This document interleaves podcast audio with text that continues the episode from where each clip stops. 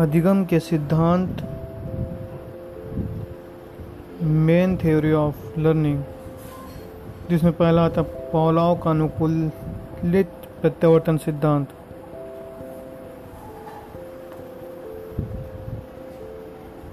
पौलाव एक रूसी शरीर मनोवैज्ञानिक थे। उनका जन्म अठारह सौ उनचास से उन्नीस सौ छत्तीस है।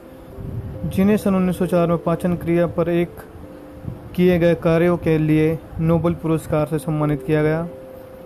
पौलाव कुत्तों के पाचन में लार के स्राव की भूमिका का अध्ययन कर रहा था। एक एक उसने देखा कि कुत्ते के लार, स्त्राव